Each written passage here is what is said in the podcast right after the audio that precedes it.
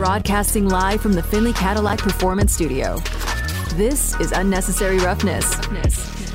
Caught at the 20, racing near sideline 10, corner to the 5. Touchdown Raiders. The crowd applauds because Las Vegas just win, baby. Unnecessary Roughness on Raider Nation Radio, 920 AM. Here's your boy Q. Planned on having some Mel Kiper Jr. from ESPN sound bites here from his pre-draft conference call he had, but I really want to open it up right now since we have Paul Gutierrez. I want to open it up, get some calls and text in. We got plenty of texts. 69187 keyword R&R and also our listener line 702-365 9200. The question I threw out there at the top of the show, what characteristics should Dave Ziegler and company be looking for with their early round picks? And my answer was alpha dog mentality, playmaking ability, and intelligence of situational football. And I really had an emphasis on playmaking ability because I don't think that the Raiders make enough plays. And I even pointed out Maxx Crosby. And apparently we had Kevin call in, but he didn't hold on. And so hopefully he calls back. That'd be great. And I tried to clarify myself clarify myself when I said Maxx Crosby's name because I don't want anyone to think that I'm slighting Maxx Crosby because he is fantastic. He's doing everything, but he's the only one. But even with that being said, teams can game plan against one guy, right? So one of the things I was excited about when Chandler Jones joined the show or joined the, the, the team was the fact that if you go back and look at the history of Chandler Jones, how many strip sacks he's had. And that was one of the things I remember personally asking him during the summer last year. Hey, man, you, you have a, a, a art. You're really good at creating those strip sacks. Is that something you could bring to the team and kind of show the guys? He said, Yeah, I'm going to do that. Well, it didn't really happen in 2022. A lot didn't happen in 2022. The Raiders as a team didn't create enough plays. That's what I'm talking about. I'm never, ever going to dog Maxx Crosby. He had 12 and a half sacks. He gave you everything he had, right? But when you don't have a bunch of playmakers on that side of the ball, you can game plan against a guy. You can give Max 12 and a half sacks. Guess what? The rest of the season, teams are going to eat. And that's exactly what they did. And Max did everything he could. He had a, a, a kick, a, a, field goal block. He had a couple, uh, you know, forced fumbles. I think three. Came up with a, a you know, a, a recovery or two. That's fine. But I'm just talking about in general, consistently making big time plays. The Raiders don't have that. And, and Max could only do so much. So to Kevin, and if you want to call back, that's cool. We'll, we'll take your call at 702 365 9200. You've got to have more and you've got to have more guys because if more guys are, are making plays, guess what? Max is going to make more plays because they won't be able to just key in on him. That's that's the whole point. The Raiders created what did we say, Demond, in the in the commercial break? Thirteen turnovers as a team. Thirteen turnovers, seven fumble recoveries, and six interceptions as a team. When I'm talking about making plays, I'm talking about making plays. I mean, hell, Tariq Woolen for Seattle, a rookie last year, had six interceptions himself six interceptions in the league high.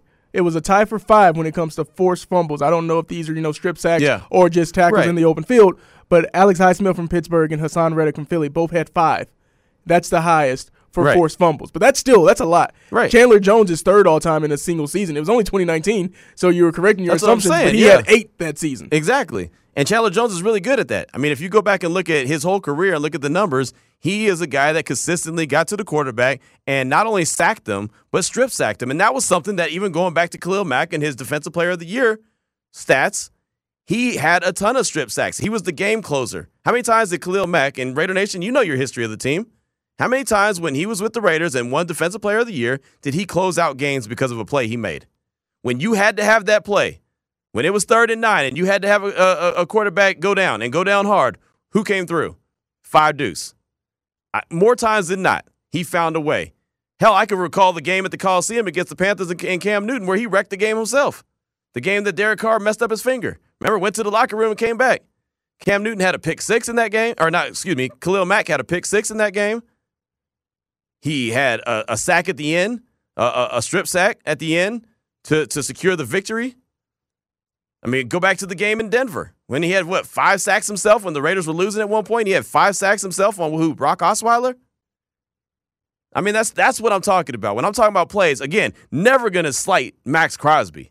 If there's one dude that's busting his ass, it's Maxx Crosby. Don't get me wrong. I'm just saying in general, they need more playmakers.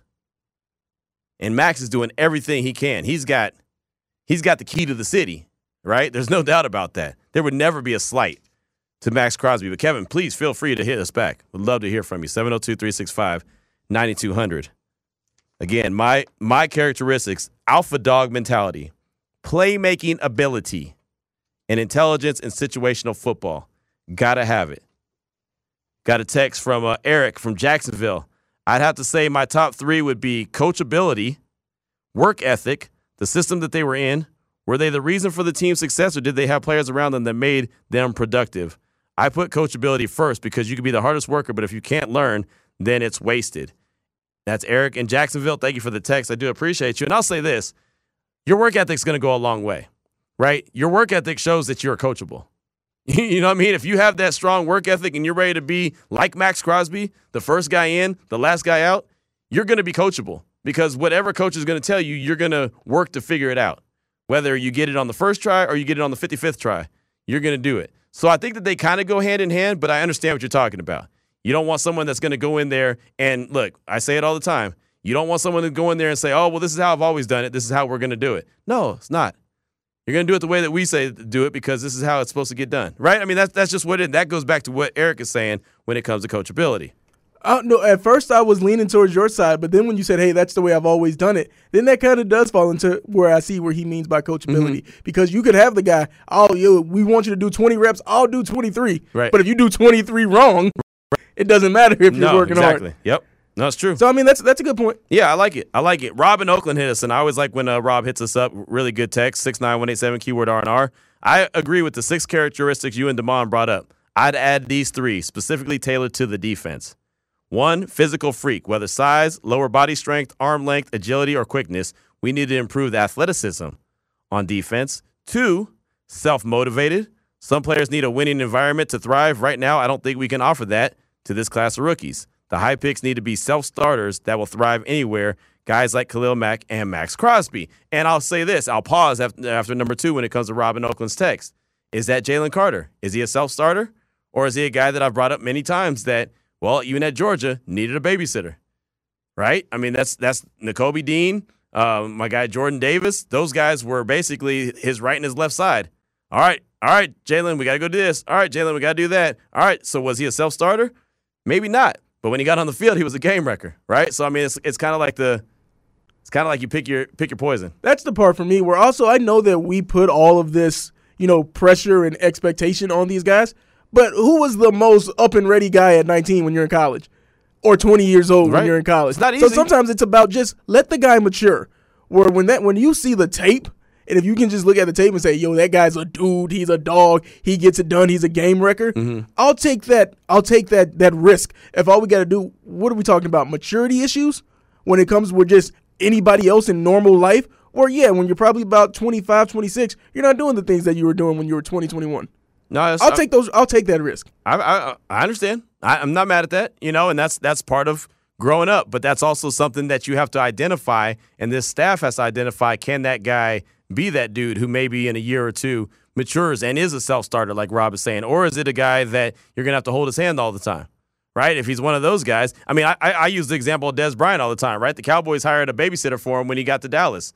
At some point, I think he matured out of that, where he didn't really need that guy. But then by the time he matured out of that, he was also being ran out the league. so, you know, he had a few injuries and then he was ran out the league. So will that will that click for him sooner rather than later? I think that's the question. And getting back to Rob's text, really good one. Number three, and this is one that I agree with Rob 100% vocal leadership. This has been missing for a generation. The defense is starving for an alpha leader they can look to for direction and strength when the game gets rough. That's Rob in Oakland. And that's the one thing you hear all the time, Damon. And we talk to a lot of these players. A lot of them, when you say, "Hey, you know, what's your leadership like?" Oh, well, I'm not really I'm not very vocal. I'm just a kind of lead by example. Well, somebody's got to be that vocal dude right? At some point, I'm not saying that's anyone's real responsibility, like you have to be that guy, but it's been a real long time, to Rob's point, that the Raiders have had that dude who could just step up and be that vocal leader. And what immediately comes to my mind is Justin Tuck. When Justin Tuck was with the Silver and Black and Khalil Mack and Sio Moore were having a sack celebration against the Chiefs on Thursday Night Football with no victories under their belt, they're celebrating a, a sack, and Kansas City's lining up about to snap the play, and it's about to be a, you know, it's about to be a, a an offsides on the defense and Justin Tuck calls timeout and then cusses those guys out on the field. They haven't had that dude, right? I mean, and that's just one example that pops in my head right now because I can see it like it was just yesterday. But Rob is right. They got to have a vocal leader as well. You, you, can be lead by example all you want, but at some point, man, someone's got to be that dude that's not an, afraid to step up and say something and tell someone about themselves. Got to oh, have that guy. Here's a great example that I like to go to: Divine Deablo, his rookie year, where it's, hey man, I don't know about I don't know about y'all, but I'm not used to losing. He's saying that when he's got his day at the podium, you know, after after a loss and you can say, hey, that's somebody who's being vocal. He's saying it to the media, putting it out there. I don't know about the rest of the guys in the locker room, but I'm not okay with leading. That's a rookie. That for me, I thought that was bold. This guy's a rookie, and he's calling out like the other guys in the locker mm-hmm. room about not being okay with losing. So I understand where people say, hey, I want someone to be a vocal leader. But to me, that and that also goes um that's kind of opposed to being a self starter, because if you're a self starter, I don't think you really need to be that that vocal leader. But to me, it it comes it picks and chooses when you want it. Because Justin Tuck, guy who's won a Super Bowl, he knows what mm-hmm. it takes mm-hmm. to get there. Yeah. But then if Divine Deablo is that guy where man, he was really getting in us about that same situation. Does it still ring true? Does, does it still have that same right. effect?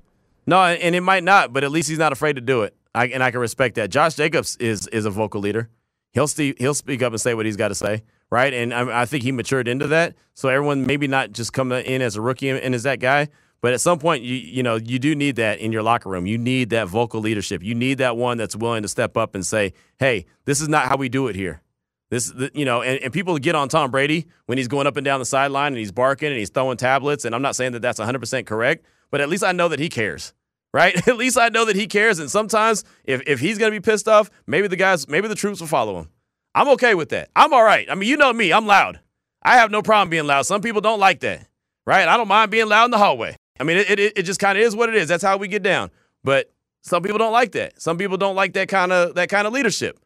I mean, I think if you're messing up, you're messing up. Like it is what it is. Let's just call let's call a spade a spade. But again, everyone doesn't always operate and, and, and perform that way. So you got to figure out who does and who doesn't. And that's where your vocal leadership needs to step up and know exactly what they can say and what they can't say, right? Because at some point, some people are just like I said, they're not built like that, and they might just shut down. If they shut down, then well, then what? then you're losing all around, right? So you don't you don't want that. So uh, Raider Nation, hit us up 702-365-9200. Also the don'tbebroke.com text line 69187 keyword R&R. One more quick text from Mailman Raider that we'll take a break. Q. I'm looking for those high motor, never give up guys. The lead by example. leadership voc- leadership vocally, but back it up on the field. We tried with the leadership in the past, but they were their play didn't show up. And we need that playmaker. The, the see ball, get ball. I need a dog to make plays. Give me a dude. That's Mailman Raider. Definitely appreciate that. Keep those calls and texts coming. 314 is the time. This is Raider Nation Radio 920. You're listening to Unnecessary Roughness with your boy Q on Raider Nation Radio. We do have sounds from Mel Kiper Jr. from ESPN coming up, I promise. Just got this from NFL Communications. 17 draft prospects to attend the 2023 NFL Draft presented by Bud Light course, it kicks off prime time, 8 p.m. Eastern, 5 p.m. Pacific on Thursday, April 27th from Kansas City. Damon, I'll ask you this, and Raider Nation, as we're taking your calls and texts, I'll ask you this as well 702 365 9200. Don'tBeBroke.com, text line 69187, keyword R&R. I know we've been looking for characteristics that you're looking for in the first couple picks that the Raiders make, but I'll ask you this about the guys that are going to be in the green room, guys that we'll have an opportunity to talk to, and I'll get an opportunity to talk to most of these guys as I'm there in Kansas City starting on the 25th of April preparing for the draft. I'm going to go through the 17 guys. You tell me which one of them or two of them the Raiders select April 27th. Jordan Addison, wide receiver from USC, will be in the house. Will Anderson Jr., linebacker from Alabama. Brian Branch, defensive back from Alabama. Jalen Carter, defensive lineman from Georgia. Zay Flowers, wide receiver from Boston College. Christian Gonzalez, cornerback from Oregon. Paris Johnson Jr., tackle from Ohio State. Will Levis, quarterback from Kentucky. Joey Porter Jr., cornerback from Penn State. Anthony Richardson, quarterback from Florida. Bijan Robinson, running back from Texas. Jaxon Smith-Njigba, wide receiver from Ohio State. CJ Stroud, quarterback from Ohio State. Keion White, defensive end from Georgia Tech. Tyree Wilson, defensive end from Texas Tech. And Devon Witherspoon, cornerback from Illinois. So I'll throw the question out there and I'll kind of I'll switch it up for you. Who will we be talking to that are future Raiders out of those 17 guys, if any? And who's the guy that's going to be sitting in the, the the the green room the longest? Those are the two questions I'll ask you, and I'll throw it on. I'll throw it to you first, Damon. That he's on you. There's a spotlight above you. It's kind of like going to some fast food restaurant. They got you under a heat lamp. You're sweating. Ain't no good, right? You really don't want it, but you got it. So, who do you see out of those 17 that you think will be a, a, a future Raider? A future Raider, uh, that's the tough one there. Well, call it, because man. Because I wanted it. to be Anthony Richardson, but I don't think he's going to be there. So then I'm going to go Tyree Wilson. Tyree Wilson, the young man out of Texas Tech, defensive end. Matter of fact, have locked in for the 19th. That's next Wednesday at 3:30 Pacific time. We'll be talking to his head coach from uh, Texas Tech, Joey McGuire. Got that confirmed earlier today. Tyree Wilson is the one. All right, there you go. Out of those guys, who do you see as being the one that's in the green room the longest? I'm going Brian Branch. I know people are thinking really? Alabama. Okay, uh, my other maybe this would be the logic. Was uh, was he on there? Yeah, Zay Flowers. Maybe that he he's going to be of the receivers. Maybe he'll be picked last. But for me, Brian Branch, we keep talking about hey, running back isn't as valuable as more valuable as more as it used to be. We hear that same thing about safety. So for me, I do think it'll be uh, what, what position could you get? I do think that he's going to be in the mid twenties. So okay. he's still going to be a first round pick, but I, ju- I just think it's going to be in the mid 20s. Okay. All right. I see Zay Flowers going off the board pretty early. I think he'll probably be wide receiver number one. Uh, Jackson, what? I think Njigba's the in Njigba. I think he's the bee's knees. I, I mean, he could, be, he, he could be. I don't know. Yeah, like no, he could be. Teams he, he could be. Um, it's uh, uh, obviously it's it's a couple. It's you know there's a few guys to choose from. You could pick in Njigba. You could pick Zay Flowers. You could pick uh, my guy out of TCU. Uh, you know Quentin uh, uh, Johnston. He could be him. Uh, it could be Jordan Addison out of USC. I mean, there's four different wide receivers uh, that could be the first wide receiver off the board. Uh, for some reason, I just think Zay Flowers is that guy, but that's just me. So I think he'll go off the board kind of quick.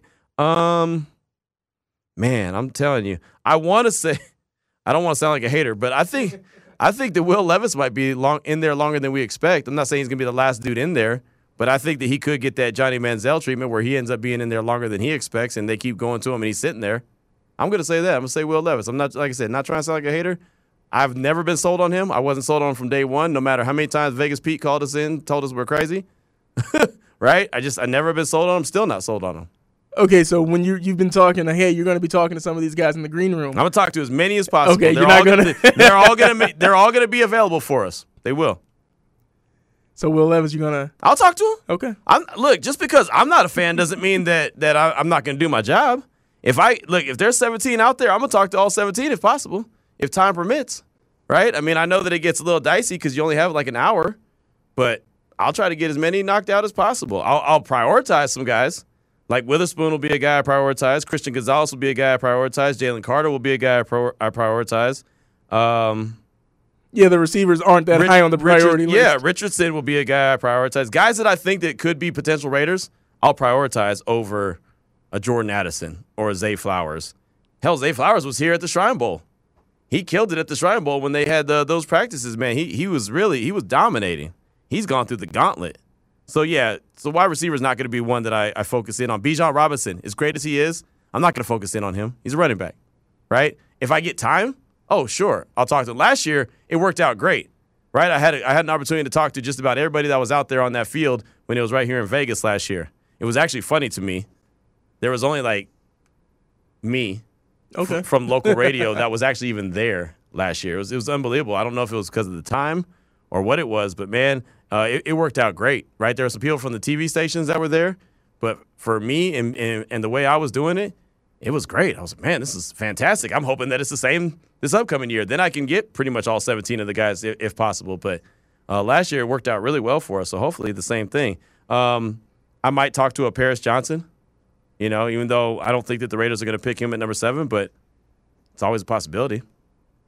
So that's another question that we'll throw out there to you. Six nine one eight seven keyword R and R. Uh, let's see. One text from the 707, then we'll take a break. My three traits that I'd add to the list are mostly for defense. I want a quarterback that just oozes swagger and fire. I want him to be talking trash all game and backing it up. Devon Witherspoon. He put him in uh, parentheses. I want guys who can do multiple things well within our system play nickel, safety, rush the quarterback, and play the run. Brian Branch, he put in parentheses. And to quote Mike Singletary, I want winners. Ultra competitive guys who love football, hate losing, will do anything for their teammates. And that's something that Tom Herman said when he took over as the head coach at UT at the Big 12 Media Days. He said, I want guys that hate losing more than they enjoy winning. Like losing makes them so sick to their stomach that winning is great, but they just get that disgusting feeling when they lose because you know that they're going to do everything they can not to have that feeling again. I like that. Great text that's coming out to 707. 326 is the time. When we come back, we'll talk all things Anthony Richardson with Aaron Wilson, KPRC Channel 2 in Houston. This is Radio Nation Radio 920. Now back to unnecessary roughness with your boy Q.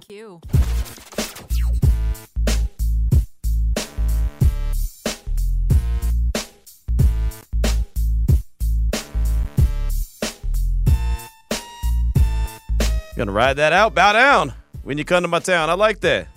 Unnecessary roughness, Raider Nation Radio 920. Just talked about the 17 prospects that'll be in Kansas City April 27th in the green room. Excited about that opportunity. Got some texts that we're going to get to as we're efforting Aaron Wilson. Talk all things Anthony Richardson as uh, uh, Aaron put out a piece. Florida quarterback Anthony Richardson knocked the S2 test out of the park, also acing combine workout test. So we'll talk to Aaron as soon as he joins the show in a matter of seconds. But I've uh, been talking about the guys that are going to uh, be in the room and also the prospects, what you're looking for in the first two rounds. Like, what are you looking for as far as characteristics? 69187 keyword R&R. If you ever want to chime in and, and ask a guest that we have a, a question, you could do that as well at 69187 keyword R&R. Mailman Raider said, Q, I agree with DeMond on Branch. We all thought Moehrig was a first rounder. Think uh, think he has the same fate. And off talk, topic, I'm really interested to see where Bijan goes for my own selfish fantasy football reasons. LOL. That's Mailman Raider. And yeah, I'll be the first to say I was a big fan of Tre'von Moehrig. I still think he has opportunity. He did really well at TCU. He was able to play multiple roles, so he's got that versatility that I know that Dave Ziegler and company are looking for. But for some reason, it just has not translated onto the next level yet. He played well his rookie year, I thought, but took a step back last year. I don't know if that was due to injury if that was due to the system, if that was a combination of the both, or just flat out took a step back. I, I don't, I don't know. So we will see uh, about what he does this upcoming year. But I think this is a really big one for uh, for one Tre'von Moehrig. Uh, also, got a text. Let's see. Here we go. What you got? You got something for me over there? Oh yes, I do. Uh, just uh, had a text exchange with Aaron Wilson. He is uh, caught up at the moment. Oh, okay. Un- unable to join us right now, okay. so uh, we can get to that Mel Kiper Jr. sound if you want. okay. All right, there you go. A little uh, on the fly producing. I'm, I'm not mad at that. Uh, one text from the 707. This has to do with the conversation we had with Paul Gutierrez a little earlier, uh, talking about baseball. He said, I'll never forget the night when Fernando Valenzuela and Dave Stewart both threw no hitters on the same night because I was watching both on ESPN. I remember that back in the day as well. And yeah, that was a hell of a pitcher, man. Fernando Valenzuela was fantastic. And I don't know how many people tried to emulate how he uh, he threw the ball. Right, it looked like he kind of rolled his eyes up in his head when he did it, and of course he was a lefty. So I mean, I obviously couldn't do that. But from a righty point of view, I tried to do that. Not a pitcher, so I could not do that. But uh, yeah, there you go. Dave Stewart was one of my favorite pitchers as well. A lot of fun uh, trying to be Dave Stewart out there playing speed pitch against the driveway back in the day uh, with my buddies. Matter of fact, Garth and uh, and Gray, they've both been on the show before, so those are a couple of my real good buddies. We used to play speed pitch all the time. 3:33 is the time. Coming up at four o'clock, we'll turn our attention to the Memphis Grizzlies. Jessica Benson, Grind City Media, she'll join the show, uh, talk all things Grizzlies and Lakers. But as you heard Damon say, wanting to get to some Mel Kiper Jr. sound, and look, that's how it works out sometimes. You know, we have a guest scheduled, and then all of a sudden something pops up. And, you know, these guests, you have to remember, they do this for free. They just hop on to join the show and, and give us a few minutes of their time. And so they do this for free. So when something pops up, we understand it. We just keep it moving. And we'll catch up with Aaron Wilson at some point to talk about Anthony Richardson. But I did want to get to some of these sound bites anyway. And the first one is really an important one because I think that this has come a long way in the past few years. And that's the mental side of the draft evaluation. We know about the physicality. We know how high a guy could jump, how fast he could run. We know his arm length, his height, all that stuff, right? We know all the physicality. But what about the mental side of the draft evaluation? Then there's going to be a quick follow up as well. I thought this was a really good question and a great answer from Mel. So here it is uh, how important the, the mental side of things are when it comes to the draft evaluation. Yeah, everybody's always looked at every aspect of a player. I mean, I even go back when I started in the late 70s. It was always excuse me, the uh, you know everybody did their due diligence. Everybody looked at every aspect. You talked to high school coaches. You talked to every college coach. Talked to everybody about around that player. Anything you can find. That was your job. Is to, to, to basically that was a scout's job. Uh, to be out there doing all that work, all that research on every player. That's why everybody team to team, all the evaluations are different. That's why doing mock drafts is so hard because everybody's opinions are different. Somebody does, they're not high on a guy. Other teams are very high on that player. So that's why you're, you, what I try to do is step back at some point from the mock drafts and say, okay, what do I think? You, you know, I'm when, they, when I put my name on those ratings, that's my opinion. So I have to go at the end of the day. You hear a million things, you see a million things as you look at games from their freshman year, sophomore year, junior year. So you're looking at a lot of different uh, variations of players when they were hurt, when they were healthy, different systems, different coaches. And you got to try to put it all together. And it's not easy. This is not an exact science. No matter what you do, no matter how much technology you have at your disposal, no matter how many draft systems or philosophies you have or algorithms you have or whatever you have, it's never going to be perfect. There's always going to be mistakes made. I bring up the Chiefs all the time. If the Chiefs would have taken, uh, been able to trade for Paxton Lynch, they wouldn't have drafted Patrick Mahomes. They wouldn't have traded down that year and gotten Chris Jones. So had a move, one move been made where they would have gotten Paxton Lynch in a trade, which they didn't work out. Denver did it instead of them. They wouldn't have had Chris Jones. They wouldn't have had Patrick Mahomes. So there you go. That's just that was just one little instance, one little move can impact your future of your entire football team. So that's how fragile the draft is in terms of these evaluations and these decisions are made. It's been like that since I started in the late 70s. And then just a quick follow up. I was curious, is there anything that you've seen or heard from teams that they've maybe done differently in the last few years or so to help guys mentally uh, transition to the NFL a little bit easier rather than, you know, what, what we saw from a few years ago? Well, there's not an there's no easy way. Uh, you know, college, it's, it's, it's, not the NFL. We can talk about how great the SEC is. It's not the NFL. I always say that there's a lot of AOGs in college and other occupation guys, and that's who you're working against. Guys that are you get in the NFL, it's a huge mental adjustment. It's a physical adjustment. It's a mental adjustment. A lot of guys get kind of kicked to the curb early because they can't handle it. Uh, it. It's just too much, and they you got to. We talk about everybody loves football, but what's the degree of love? There's got to be a you got to be at a 10 when you get in the NFL. You got to love the grind, the grind of football, what you got to do during the off season. That, that, you know, it's not just about once you get the money, how does your love of the game drop back a little bit? Now you've gotten the goal of being an NFL player. You still got to grind because this is the best in the world playing in the NFL.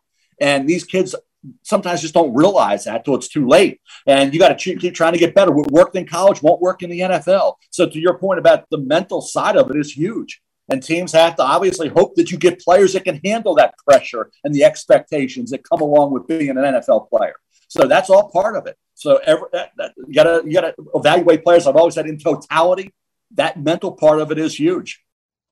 There's Mel Kiper Jr. right there breaking down the mental side of the draft evaluation and how teams could even help players transition. And you mentioned it earlier in the show, Damon, like some guys just can't come in as a 19, 20, 21 year old and all of a sudden understand what it's like to be a pro, understand what it's like to not have to worry about class, just go and actually go to your job and be self starters. And uh, that's all part of the mental makeup. And so you've got to have a really strong locker room, not for just certain guys, but really for everybody, as far as I'm concerned everybody. I know that you're not a big fan of the show, but for me, that's why I love to watch Hard Knocks because yeah, it is big fan. because it is just like those in between things, those things that you get to see behind the scenes of, hey, I'm a rookie, or if a guy is late. Where in college, maybe you can get away with that. But in the NFL, this is your job. Right. And uh, that is a big adjustment. And I don't know how, excuse me, I have a cough drop in my mouth. Uh, I don't know how teams are able to balance that. Do you, when you go talk to the coaches, is that some of the questions that you ask? How many meetings did this guy miss in his four years here? Or are you're talking to the teammates because those are the things that where some guys get burnt out, not because you, we everybody can run, everybody can jump,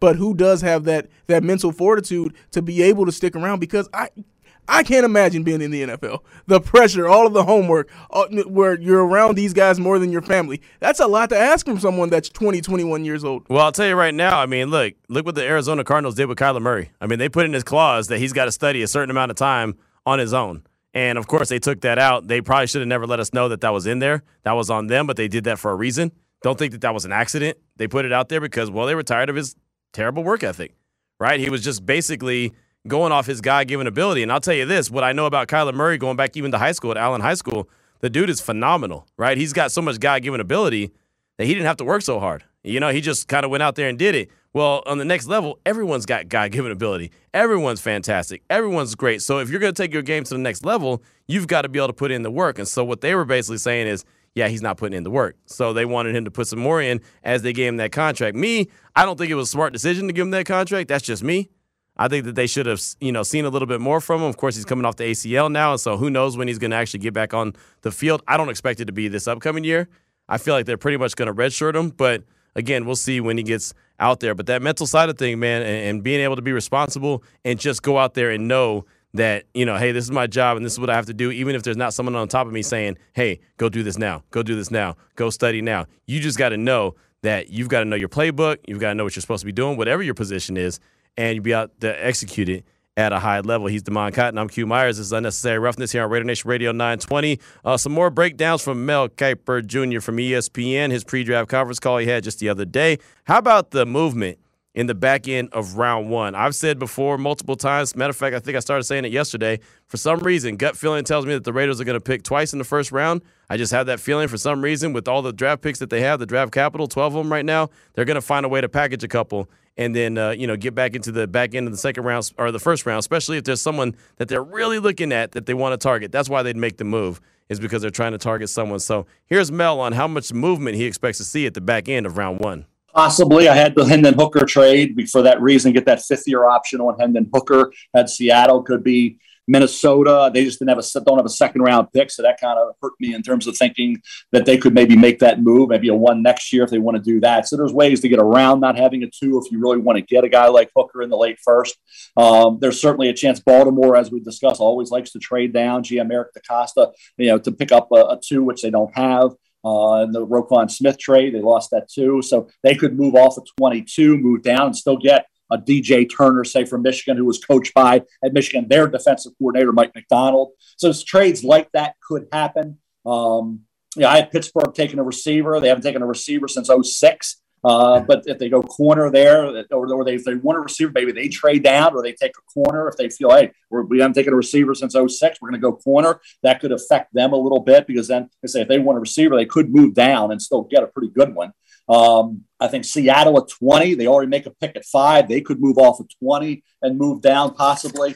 Um, uh, you could see, like I say, teams like Philadelphia, like I have them moving out of the first round certainly Kansas City, New Orleans, any of those teams at the end of the first round could move out for a team looking to move in and get either a guy that slid further than they expected or that quarterback. And to go to your question about trades, it, it, there's so much mixed opinion. There's not a lot of guys with first round grades. I mean, you get down to 15, 20 guys. So when you get into the late first, you don't have a first round grade on a player, teams will want out and somebody's always going to be high on a guy that slides down a little bit. They have a different, they have a higher grade on than the other teams do that they may want to go up and get. So in a, in a draft like this, which it's not a really strong draft, uh, you know, it's one of those drafts where you got to really pick your spots, count on your evaluators, your scouts to really line these guys up properly. Uh, I said a couple months ago, if you get a, if you have three years from now, you get an A or A plus grade or a B plus grade, you should give your scouts a raise because this is a draft where you're going to earn your money. Uh, this is a tough draft to evaluate. A lot of mixed opinion. A lot of players are tough to evaluate. So because of that, to answer your question, I would expect some maybe two or three trades between say 18 and 31. You know, and the thing about it is, last season there was a lot of, of trades, uh, a lot of movement at the back end of uh, round one. And, you know, I found that to be pretty interesting, Demond, what Mel had to say about, you know, this is a tough draft to evaluate, right? I mean, that it's not really uh, the greatest draft. And, and I feel like it's a pretty deep draft, but what it sounds like is he doesn't believe that there's just, you know, exceptional players and exceptional talent. It kind of feels like it's more of, I don't want to say they're all in the, in the same bunch, but it's not really tiers to it, at least what it sounds like what he was trying to say there what it sounds like to me, where even if it has that depth, it sounds like he's saying that there's also a lot of misses that could be in this first round as well, where he mm-hmm. says that hey, you, you, if you guys what was it A or B's, give those guys a raise, right? If they're just that sure on these guys, because to me that makes it sound like yeah, maybe the first round isn't as let's say lucrative as we as we thought. or at least according to Mel Kiper Jr. Because you keep saying, hey, maybe the Raiders trade back into the first round. At first, I was thinking might be too rich, but maybe the cost might not be as rich as we think it's going to be. Right. That's what it sounds like, right? It's what it kind of feels like. And maybe that's when I started getting that feeling. Uh, and again, this is from nothing. This is just a, a, gut feeling. I just think with all that draft capital, I'm a firm believer, and I know we've had people call in and say, uh, you don't know that they're not going to use all 12 picks. No, I, I, I really firmly believe they're not going to use all 12. That's unrealistic numbers. You don't need 12 draft picks. So this is why they have the opportunity to package those picks and move around and be more selective on who they get. One final soundbite that we'll take a break, and this has to do with your Tennessee Titans and the fact that in the mock draft that Mel put out, the latest one, he had them moving from 11 to 3. And that's something I've talked about that I think that they're a team to watch out for moving up to number 3 to go get that quarterback. So the question he was asked, was that a hunch or did that come from intel? Well, the only real intel you have now, because everybody's going to tell you what they're doing in the league. There's, there's nobody in this league telling anybody what they're doing. Um, you just hear Arizona moving out. Uh, that's pretty much up for sale, that third pick. So once we knew that's up for sale, I've always had them moving out, I'm moving from three to four. But then you hear, well, Indy may stick at four. Well, if that's the case, who's had an interest in Anthony Richardson? Yeah. And Tennessee, he had a visit to Tennessee. Uh, Tennessee has Tannehill for one more year. Malik Willis, you don't know what he's going to develop into. You basically get a better version of Malik Willis. And Anthony Richardson is a run guy who's got to improve as a passer, but he's big. He's got a rocket arm.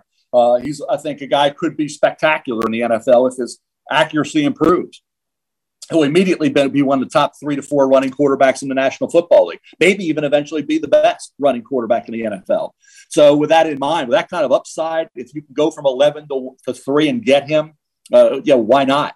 Uh, especially for a team that has the bridge quarterback already available, which is important with only 13 career starts and Anthony Richardson being a raw developmental talent. You need to have a quarterback in place for this year. And they had that with Tannehill. You know, the only thing that makes me nervous about what Mel had to say about Anthony Richardson was he could be the best running quarterback. I don't want the best running quarterback. I want the best quarterback that could run. There's a difference. There's a difference. There's and, and, Lamar Jackson, I think, is a perfect example. He's a quarterback that can run. He's not a guy that's and some will put him as a running quarterback just because he's dynamic that way. But you look at the numbers, and you know it, you, we've broken them down. The dude could throw. He could throw touchdown passes. He's done it. There was a reason why he was a league MVP. I don't want the best running quarterback. I don't want a guy that you know is not going to get you third and eight or third and nine. When he's got to make a pass, it's like, well, he'll probably try to run for it, right? I mean, you don't want to have that guy. You want to have a guy that you believe can make that pass. Can Anthony Richardson mature into being that guy, or is it going to be what Mel just said? The best running quarterback in the league. He's a better, what do you say? He's a better Malik Willis. Malik Willis ain't worth a damn. The Titans lost games last year because Malik Willis was the quarterback. They should have beat Kansas City, but they couldn't throw a, a pass from here to you, right? And we're in the same room. They could not complete. He could not complete a pass from me to you.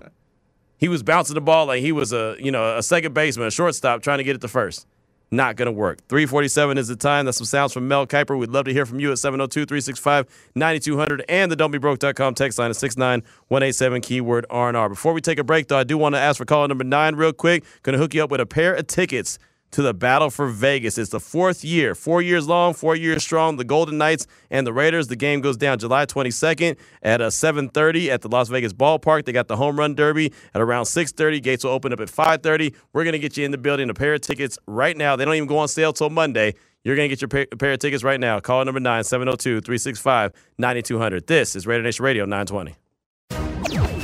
Now back to Unnecessary Roughness with your boy Q on Raider Nation Radio.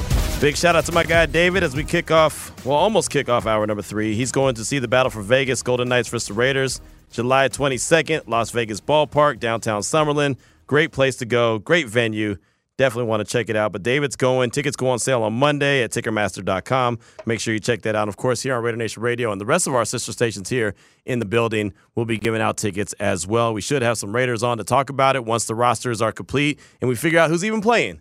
Last year, Josh Jacobs was a was a captain. The year before that, Marcus Allen was a captain. Uh, and I wasn't here the year before that when they did the first game, but this will be the fourth game. So uh, we'll see who's going to be on the roster and who's going to be uh, out there playing. But it's always a good time. Excited about that opportunity. Coming up as we kick off hour number three, we're going to be talking all things Memphis Grizzlies with Jessica Benson from Grind City Media. Jessica Benson Show. She'll talk about Demond's Memphis Grizzlies. That's right, future NBA champs.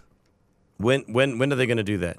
This year? No, they're 2023. Let me is, check my calendar. This is not the year. This is not the year, dude. Who's stopping them?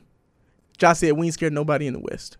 Yeah, yeah. And then he went on a hiatus, and then he started going into the club and doing all kind of crazy things and putting stuff on Instagram. So yeah, he's countersuing that kid too. No, that's the kid that he punched. That wasn't the one. That wasn't. He's not countersuing anyone that he was in the club showing a gun. I'm, with. I'm just. I'm saying. So I mean, that kid better lawyer up. All right. Well, I'm sure he has. I'm sure he has. That that that bothers me. What bothers me is is you know him just not being able to stay out of his own way. Fantastic talent, but got to stay out of his own way and, and make sure his daddy's not running things for him. Right? Tell his dad to fall back just a little. It's okay to be a big fan of your son, but just fall back just a little. You know, you ain't got to fight his fights for him. Just go ahead and, you know, you, Shannon Sharpe is not a guy he should probably be running up on anymore. He didn't want the smoke. Nah, I, I don't think he did, actually. Shannon Sharpe's got too much to lose. He really don't want that either. Hell, he had to go on his TV show. Didn't he apologize? I know he put an apology out on Twitter or something, so he can't be doing that. As we uh, close out hour number one, I did, or hour number two, excuse me, I did want to get to this text from Jim and Yonkers on our don'tbebroke.com text line 69187 keyword R&R talking about the upcoming draft that kicks off April 27th. He said, I feel like we're going to trade into the end of the first round too. I just don't want to skip the second round. Would a third and a fifth get us back into the second? Thank you. That is from Jim and Yonkers. And I'm not sure. It depends on at what point in the draft, right? I think you'd have to give up your round two pick initially, obviously, right? But, you know, the Raiders right now, they have pick 7, 38, 70, 100, 109. Five picks in the top 109 picks is good. That's that's really good, and so that's why I think that they can use that pick 38 and maybe maybe even use that pick seven, uh, not 70, 100 uh, to get into the the tail end of back of round one, depending on who's there, right? I mean, Demond, you kind of brought that. Maybe the price of business won't be as high as we all think it is, just because you know the the draft isn't isn't as it's not as not needy, but the, the talent isn't so large that you feel like that they're giving up a whole lot. Maybe that's maybe that's the best way to put it. So I'm not too sure, Jim, exactly how it's going to play out. I think the, the biggest key to it will be exactly what the numbers look like. How high are they trying to trade? Are they going from 38 to 28? Are they going from 38 to 23? Right? I mean, there's a big difference it, it, depending on where they're trying to go. So I think that they'll try to do similar like the Baltimore Ravens did, when they got the last pick in the first round and got Lamar Jackson, I think that's where the, the area that they'll hover around, like 28, 29, 30, something like that. That's where I think that that second pick's going to come in. But that's just, again, that's just my gut feeling. So that's moving up from like 38 to 30. That's still pretty high. So you can keep that feedback coming, 69187, keyword R&R. A couple questions that we thrown out there. What characteristics should Dave Ziegler and company look for in their early round picks? I threw out the answers alpha dog mentality, playmaking ability, and intelligence as far as situational football goes. But what says you? Again, 69187 keyword R&R. This is Raider Nation Radio 920.